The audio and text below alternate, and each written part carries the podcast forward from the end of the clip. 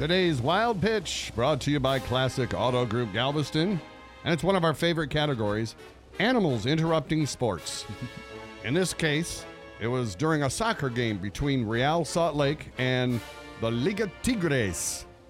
As the play was headed toward the goal crease for an attempted shot, a cat darted right onto the field, right in front of the ball.